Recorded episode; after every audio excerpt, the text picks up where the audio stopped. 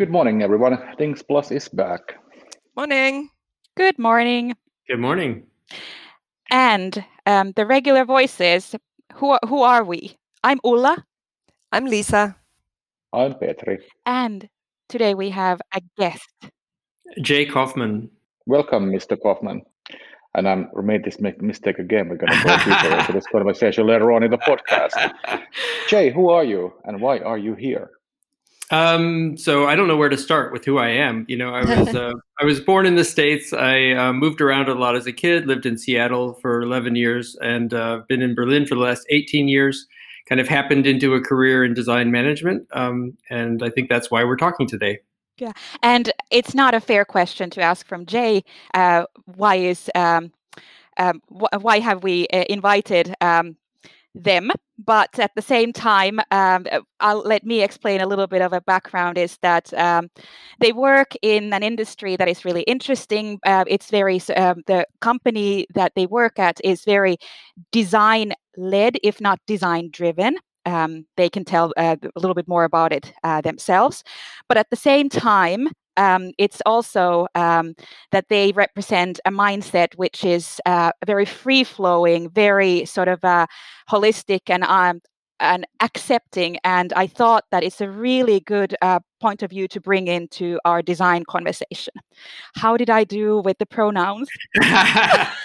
Pretty good. That's that's good for the first time around. So it was I still, my first time. I still make mistakes, you know, since saying I, I have since exploring it and deciding that oh I, I, would like to use they them pronouns, even though I'm a non-trans man. I, I really uh, don't like being gendered all the time. Um, so that was that was a good shot at it. And yeah, thanks for um, talking about Zalando is where I'm in, employed. You know, which is is you know from day one it's been very customer obsessed, and we've been really trying to make it a very um, also user centric customer company. And um, I suppose this would be a really good topic to sort of uh, start with is this pronoun topic because you, you were just sort of uh, mentioning that you try not to be defined, and uh, we all um, come from Finland, where our um, sort of um, daily language is Finnish, where we actually don't have uh, gender specific pronouns. So it's mm. an interesting sort of a topic for us uh, bumping into it mostly when we're talking with uh, um, internationals and uh, another thing, of course, is that in, in our language we bump into more the top uh, the idea of like there are words like male man. In Finnish, lawyer is a law man, and there uh, a, a, a, boss is a boss man, and so forth. and and that's actually yeah. um, the the words where we're man. trying to a front man. Sorry, front I man. That's specific. true. Yeah. Yes, front yes. man. Yeah. Yeah. in German we have that problem as well. Um, yes. Mm. Yeah. So that's it's a super interesting problem. You know, my 15 15 year old um, uh, is non-binary and uh, is really struggling like you know because they speak both english and german they're they're bilingual and it's a super interesting problem because in german that there's not really an easy solution mm. yes and also exactly. i think you know in, and in like you know in france and in germany i mean uh, is it called namesake when you call the other person by their first name? It's like you cross this like you know casualness barrier. But before that people say Herr and these kind of things. So they use even more probably these like you know traditional gender specific pronouns in germany and in france and all these like european languages. It's kind of weird. So how do you yes. see the change currently? It's like uh, when you go around uh, in berlin and you go into the store mm. and uh, perhaps you say they or them or something like that how do people react Actually, I mean, it doesn't really come up um, in daily life because everything in daily life is either first person or second person. It's like I mm. and you, which is not really affected by this whole problematic. It's really when you're talking about someone, which is something that you know you don't really hear people talking about you so often. Mm. So it's it's really hard to say. Mm. So in but, what context? But is there, yeah. sorry, uh, if I may, uh, yeah. but is there in in Germany is there a conversation uh, about the uh, masculine uh, kind of ways to to call different professions. So is this a topic in the German discussion at all? Yes, the German newspaper, the Tagesspiegel, just kind of published their new guidelines on it, and um, they use either a uh, colon, so the two dots, or an asterisk to indicate the third gender. Mm. So they so they have they have a form um, that indicates you know either uh, men, women, or other um, in German that's kind of gaining some acceptance. Mm. But it's a super, yeah, it's a super interesting topic in German. It's yeah. also like you know, kind of when you look at the history of, uh, let's say, the different like uh, waves of feminism. Uh, there has been movements that have said that okay, you shouldn't call women women, or you should call them women. I'm not sure how you pronounce it. You just like you know spell it differently, mm. these kind of things. So yeah. there's been a like you know 30 almost 30 year old conversation about like you know how do we sort of like get rid of like these old traditional uh, stereotypes or roles or something like that. So it's a it's a part of a longer tradition, I think, even. Mm. But it's it's also funny, kind of talking about the Finnish and how we don't have the the gender uh, specific pronouns. Um, very often, when we then start to talk with with kind of people in English or other languages, we mix them all the time. So we very casually call everyone a she or everyone a he because we we don't keep track on the of the gender in the conversation. We talk about the person. We don't kind of mentally keep track about their their mm. gender. Yeah, yeah right. we're not. Yeah, it's funny because uh, you're absolutely right, Lisa. We are not taught to think of the gender when we are talking because it's a neutral pronoun. Additionally, none of the objects in Finnish are he, she, or it. Therefore, yeah. it's just a gender neutral language. So uh, I would I think the question to you is since it is something that is much more um, currently uh, relevant in, in, in the conversations you are encountering, where do you see it happening most? Where uh, is it an active everyday uh, conversation to you? Mm, no, not really. To be honest, I mean, I'm at the beginning of this this journey, so um, you know, it's something I put in my email footer and hope that people p- pick up on. Um, but I don't, um, you know, I'm not uh, preachy or religious about it, or it's, it's, you know, it's an offering basically. I, mm. I, put it in my email footer with a link for people to understand more about why and everything. But it's of course not the main conversations I'm having yes. at work. I mean, the main conversations I'm having at work are about, you know, how do we hire more designers on uh, expert track? Um, um, you know, how do we increase our hiring velocity? Uh, how do you know what might be the the information architecture of artificial intelligence, uh, these kinds of topics. Can we go back into the design a little bit? Because uh, when I started in this uh, field uh, many, many, many, too many years ago, I thought I was pretty advanced because when I started to do like all these kind of like you know personas or archetypes or writing user stories, I always was like super conscious about like writing she first, like she and he and these kind of things, not he first and stuff like that. 20 years ago, and uh, you always like try to like you know when writing user stories once again as an example i try to sort of like you know not use the most traditional like you know cis male kind of like you know stereotypes and archetypes of people but right now do you think that uh, when you look at service design for instance when you look at like you know making uh, mock-ups of people's behavior and stuff like that gender is a big role on that i mean people typecast mm-hmm. still on our industry lots of ways that you know it's this 35 year old male who lives in blah, blah, blah, blah, blah, and does these kind of things so the day in the life follows so do, you do have you seen change in this already or do you think that the field hasn't had this conversation yet Ooh, that's a big question. Uh, it has a lot of questions as part of it. I mean, it's hard to say. Um, for us, you know, our the archetypes that we use for our uh, our portraits are not gender specific, but obviously in fashion there is a lot that is um, mm. is related to gender, um, and this is a huge issue right now. Is how do we make our offering open to those who want to kind of flow between genders or or not be as specific, while at the same mm. time, you know, serving those people who do have specific uh, specific kind of gender ways in which they want to express themselves through their fashion. Mm-hmm, mm-hmm.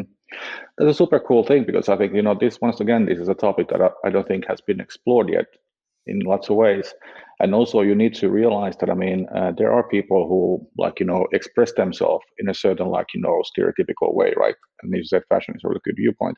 So do you see this thing becoming a bigger topic, and do you think that there should be more advocacy on it, or do you think that this is something that will happen more naturally? Because I think a lot of the people mm. in our sector are supposedly quite woke or understand these kind of dynamics. Yeah, it's an interesting question. So Zalando is really trying to also um, move its brand identity toward really being more values driven. So mm-hmm. um, I don't. It doesn't want to become an advocate brand in that sense, but it really wants to be inclusive, um, mm-hmm. and really wants to help people identify with their own values through fashion. So mm-hmm. if I'm vegan and I want to find vegan fashion, I can do that. You know, if I want to find non-gendered fashion, I can do that. And so we hmm. want to make a diverse range of offerings on our platform for people to express their own values through clothing. Yeah. Um, you mentioned earlier that you, what you do every day at work is is also trying to hire more designers, trying to increase the velocity, and so forth. Um, how do you take these um, topics that we just talked about into consideration when when basically hiring, uh, focusing on the on the things that uh, are sort of a pressing issue issues for you in your everyday? Is like how is this sort of a gender neutrality and also this idea of of of having a uh, different viewpoints represented in the design community. How how do you um, how do you recruit uh, with those in mind? Mm-hmm. Yeah, I mean the one the where it connects on the pronoun level is that we've really tried to uh, gender blind our scorecards by writing with the, them with uh, they pronouns. So when we write notes after the interview for other people to review, um, people have actually quite got gotten quite good um, at using they as a gender neutral pronoun for all candidates so that we can have a little bit more gender neutral process. But the software we use doesn't really support like hiding the name or, you know, oh, the, the cool CVs thing. in Europe generally show a picture. um, so so we're not quite there yet, but uh, that's that's a start kind of on the the back end side. And I think you know just employee so talent facing. What we really want to do is you know put out put ourselves out there as an employer brand. Um, you know, in a sense that you know Zalando wants to be as diverse as the customers we serve. Yeah, and also as, a fun, funny anecdote, I just try, try to remember that what is the last time when some sort of login or some sort of software or some sort of like you know service has asked me for my gender, and I don't actually remember. In the last couple of years, this question has been taken away probably from the patterns, which is a cool thing. Yeah, it's forbidden by the Apple uh, iOS guidelines. Yeah. However, yeah. in most of the recruitment systems, it's one of the sort of regular questions to be asked Are you a male or a female, for example? And in all government systems, they do ask that. So there are still a long way to go. But how did you, how did you, how does that, um, did, how did that came about? Is that I know that you're a very humble man. Um, I'm sorry. Yes, no, that's, that's, I identify as a man. That's good. Uh, yeah, but that's however, I, but it's it's sort of a funny thing. Like one does encounter these moments in, uh, constantly. But I, I know that you're a very humble person, and therefore I know that you won't take much credit on things. However, I know that at Zalando you are credited um, uh, immensely uh, like being very influential in creating this culture of inclusion in, inclusivity mm-hmm. you've also been credited uh, of uh, how how do you uh, you de- develop the hiring process and how mm. you've uh, basically created the uh, design culture within because i mean it's not uh, it can't be taken for granted that a tech company has a very sort of a design informed culture so how did that came about? well, that's very heartwarming to hear. Yeah, a colleague also like um, you know posted in our internal chat like um, about how a candidate had mentioned following Jay for the last three years and and and uh, being interested in Zalando that way. Um, I don't know. I'm just passionate about people, and I really love making those connections and sharing out to the world about my experiences. Um, so you know, I wrote quite a bit of career advice at the beginning. Um, you know, I, I, think four years ago, maybe even already. Um, and I think that got some traction. And I, I just like to share out about the experiences that I'm having. And I, I just love talking to um, designers and design managers out there in the world. I did some spying before the podcast, uh, you also became passionate about fashion. Explain yourself. so yeah, so I'm not uh, I'm not a very fashionable person, um, as you can see. Since actually I didn't expect have it. Nice we have, we have, have, a, we have video. We have video on. Like I, you know, I put on my unit my old uniform today. Um, during the lockdown, I've kind of you know fallen into wearing t-shirts and you know uh, fleece jackets, but Um, I put on my old uniform of a white dress shirt. I'm, I'm, very kind of, let's say, conservative. I don't really have much of a fashion um, sense, but the fashion industry itself is just a super interesting place to work in. So there's a lot of a lot of problems to solve. You know, the the whole um, intransparency of the supply chain in terms of labor conditions and environmental impact is something that um, can we can work on improving. The ability of people to express themselves um, is a super interesting basic human need um, that we can help solve.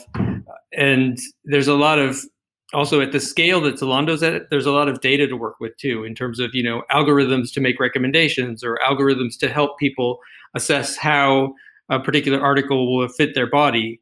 Um, you know, finding the right fit for jeans or dresses is is difficult, and we can use a lot of data to help solve those problems. So it's a super interesting space to work in. Hmm. Hmm. Yeah, that you touched upon. I I just kind of uh, shortly uh, wish to a bit kind of um, look into more detail in, in the you touched upon the environmental questions and how very difficult especially it is to to know the origin of the fibers and the materials. So um, is there something kind of how do you see this developing? Because i think that in in many companies the actual producer of the cloth is is taking responsibility of kind of providing this information, but do you believe that this will be also kind of available or will there be customer interest to see this? Also kind of that I want to, for example, buy um, more sustainably produced clothes or so on? You mentioned vegan clothes earlier, but is this also something yeah. that's coming up? No, sustainability is a huge topic at Zalando. Mm. I mean, both in terms of our internal operations you know like so so we've worked on that a lot that's an area we can impact directly but as a platform for fashion we also have the leverage to impact a, the whole industry um, so we have a whole sustainability team that is working on that um, um, it's a small team there are three designers and uh, I'm not sure what even what the size of the the sustainability team is uh, right now as a whole. Um, but yeah, there's there's a whole team focused on that topic and creating of various aspects of sustainability. How do we communicate it to customers in a way that's not that's that's teaching but not preaching? It's there's really interesting questions here. Yeah, and and then there's so much there's so much hidden data because a lot of the back back tracing is currently even impossible. So it might be impossible to know where your cotton actually comes from and and so on. Yes. Right. Right. And this is where we can make certain commitments. Like we, we have certain goals and commitments of, that we want to achieve. And then we will gradually require more and more of our business partners to provide that transparency. Yes. Mm. You're, you're basically like, you know, the supply chain is only visible partly to you at, at the moment, but, and that will change, as I said. But there's one thing I've been thinking about since the beginning. Um, fashion is also a lot about tribalism in a positive sense in a way that there's like you know different like phenomenon and trends and blah blah blah blah that come up and then you know people feel so like you know even connection between each other probably and these kind of things. And i think you know companies like zalando can be really good advocates when it comes to let's say sustainability or even our first topic about like you know understanding different like you know facets of human nature and these kind of things. Because you actually create like these mini tribes or phenomenon in lots of ways. And you know to be honest, um, you guys wield an amazing power in this sense, and it's a really cool thing. Have you? How conscious are you about understanding basically your uh, acumen or superpower of creating like these tribals or these trends and these kind of phenomena? That's a difficult question because I think um, I'm a difficult man. Yeah. That. that's great. No, so I, I think that's why that's why we're having this conversation because I love difficult questions. But that's why I work in fashion because I love difficult problems. So what comes to my mind is that you know, as a brand, we also want to be egoless to a certain degree, right? We want to be humble and allow other people to express themselves. So, you know, we are a vehicle to allow people to develop their own. You use the word tribes their their own kind of fashion communities or their own kind of fashion conversation and we want to be a platform to enable that to be a starting point for people to come together um, and have these fashion conversations. Mm. And also, uh, just a shortly, I mean, also the one of the things that is really cool about you guys is that you're also a conduit. I mean, there's a lot of like you know these smaller companies who are doing really like positive things and these kind of things, but they they lack the you know the mechanical like you know stature that you guys have and these kind of things. So it's a really cool thing. Oh, yeah. Yeah, I mean, it's the benefit of becoming a platform. Yeah.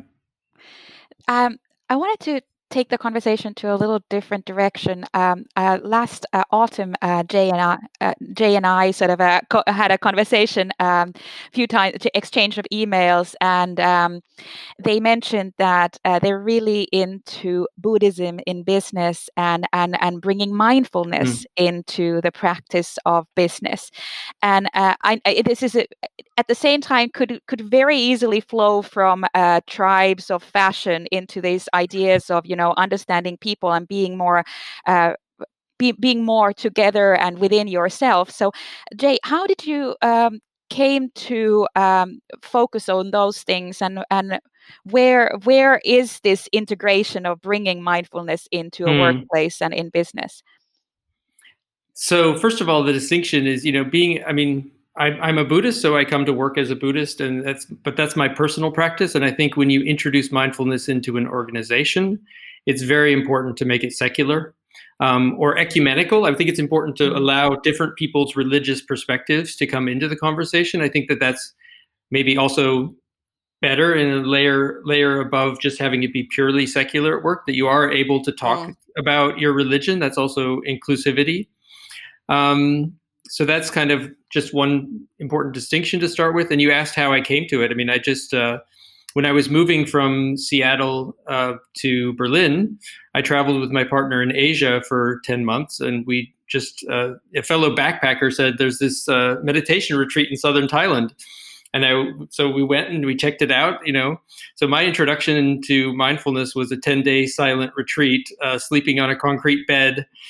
Um, getting up at 4:30 in the morning to go sit, you know, for like seven or eight hours a day, um, and it was amazing. It was beautiful, and it was just like, and so I'm also I'm a I'm a very skeptical person, and this particular monastery um, had been founded by um, someone who was also very, um, very opinionated or very kind of um, forceful in really saying that actually Buddhism is not about anything extra worldly. It's really about you know for instance, becoming born again in each new moment. It's not it's not about having a next life or anything like that. That's that's all that's all beyond the purview of of what Buddhism means. So for this for me was like a really good entry point. Um, and it just it just it just clicked with me.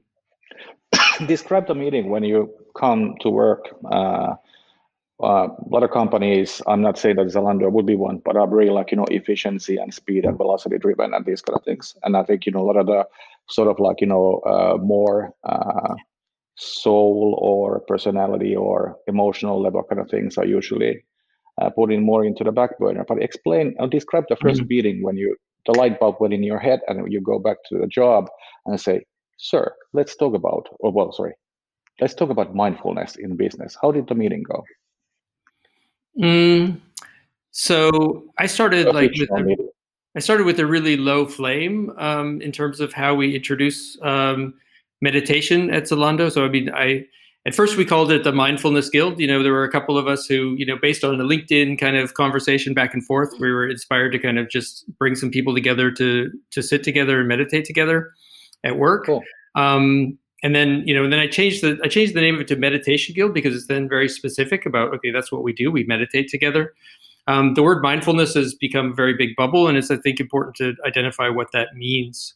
Um, I think as a company, you know, Zalando, one of Zalando's values um, is high challenge, high support, and it says, you know, we care about each other beyond the role. And I think that this is just like a super important way because you talked about like how do you bring the heart into business is kind of what I read behind your question. And you know, yeah. just a simple way is just asking each other at the beginning of a meeting, how are you arriving here?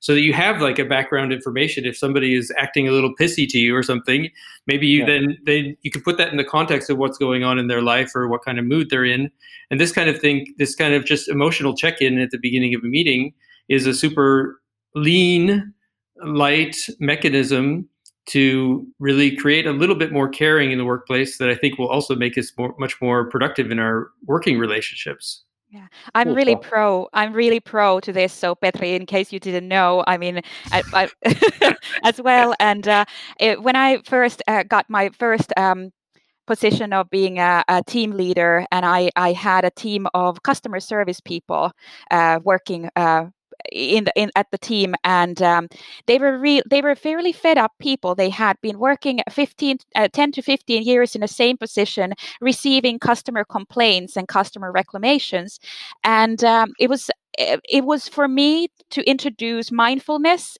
uh, to their daily practice was a way of allowing them to step away from those negative conversations that they were going to be in- encountering every day and, and basically shift their thinking uh, that that's just part of what's happening and looking at it as a from a big picture point of view also seeing that there are a lot of positive feedback that they're getting. It's just that of course negative uh, feedback often sort of feeds negative emotions. So i found that there was a, a bringing in a mindfulness coach into a customer service uh, team was really beneficial.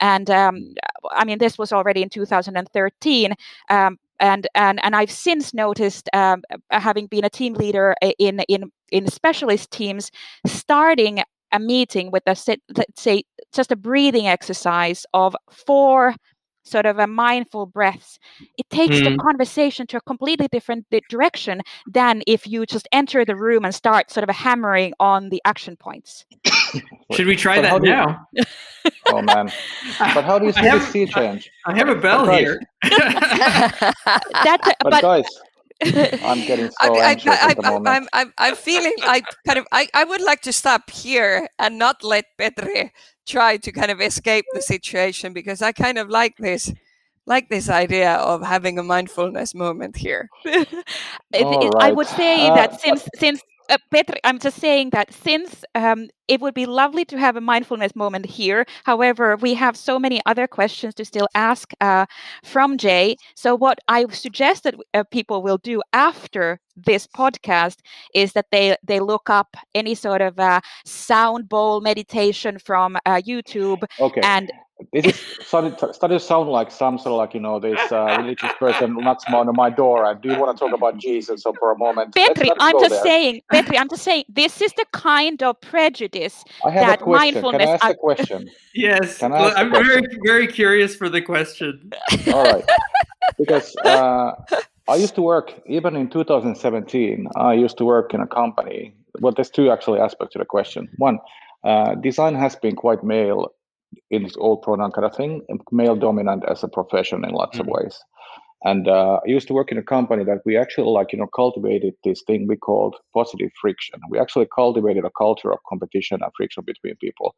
And it kind of worked, seriously. I mean, people weren't like being super angry with each other, but I mean, this competition kind of fostered really good results. It was really short term and distance, obviously, but it did.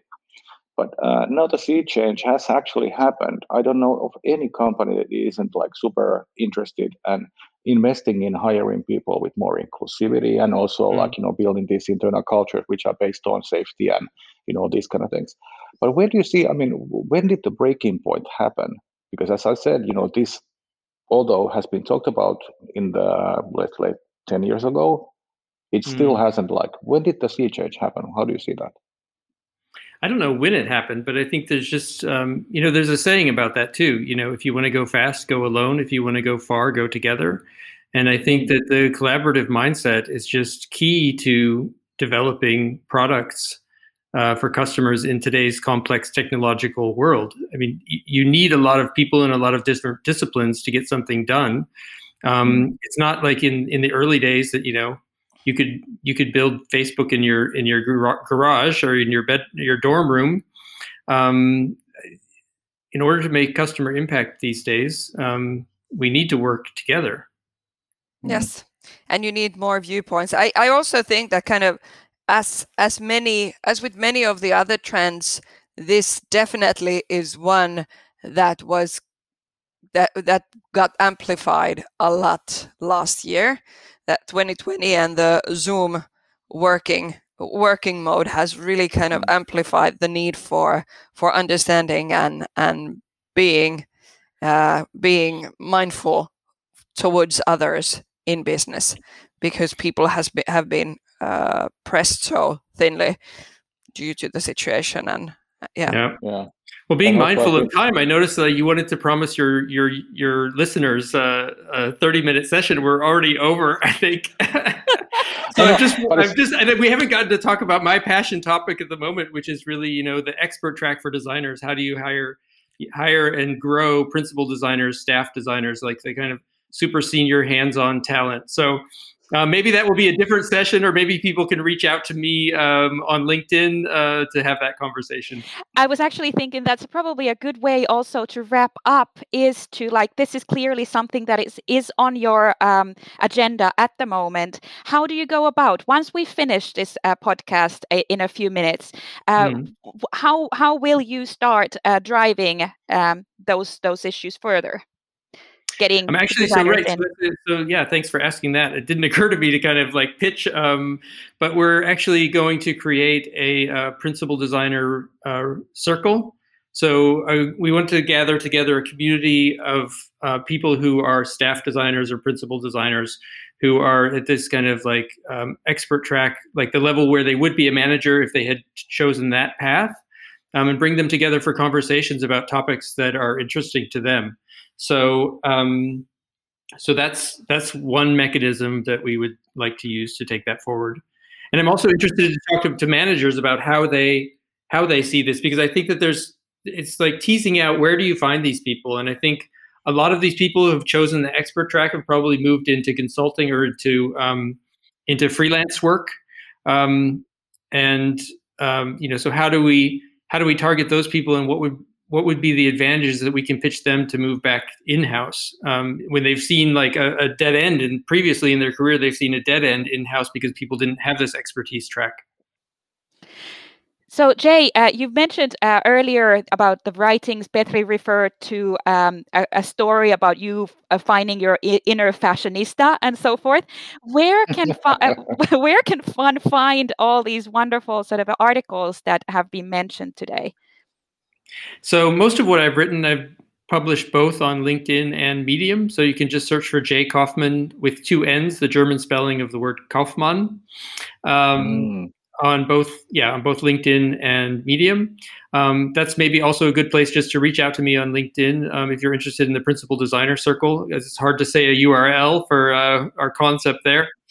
Um, and then if you want to follow Zalando itself, I mean, it's not just me at Zalando, obviously, right? I mean, like Zalando, the Zalando design community over the past six years has grown tenfold and has a very, very interesting and diverse group of designers and design managers. So um, if you're interested in following Zalando Design, um, you can search for Zalando Design on Instagram um, or also on Medium. Yeah and we'll be adding we'll be adding links also into the comments of of our own uh, social media posts about this this episode. Great. Jay thank you for the conversation. Has been fucking awesome. Thank you. I've, and, I've enjoyed uh, it a lot too. Thanks. and Thank also you, I think you already gave us a promise to come back some other time. We can go deeper into the whole design wormhole then i think. Sounds good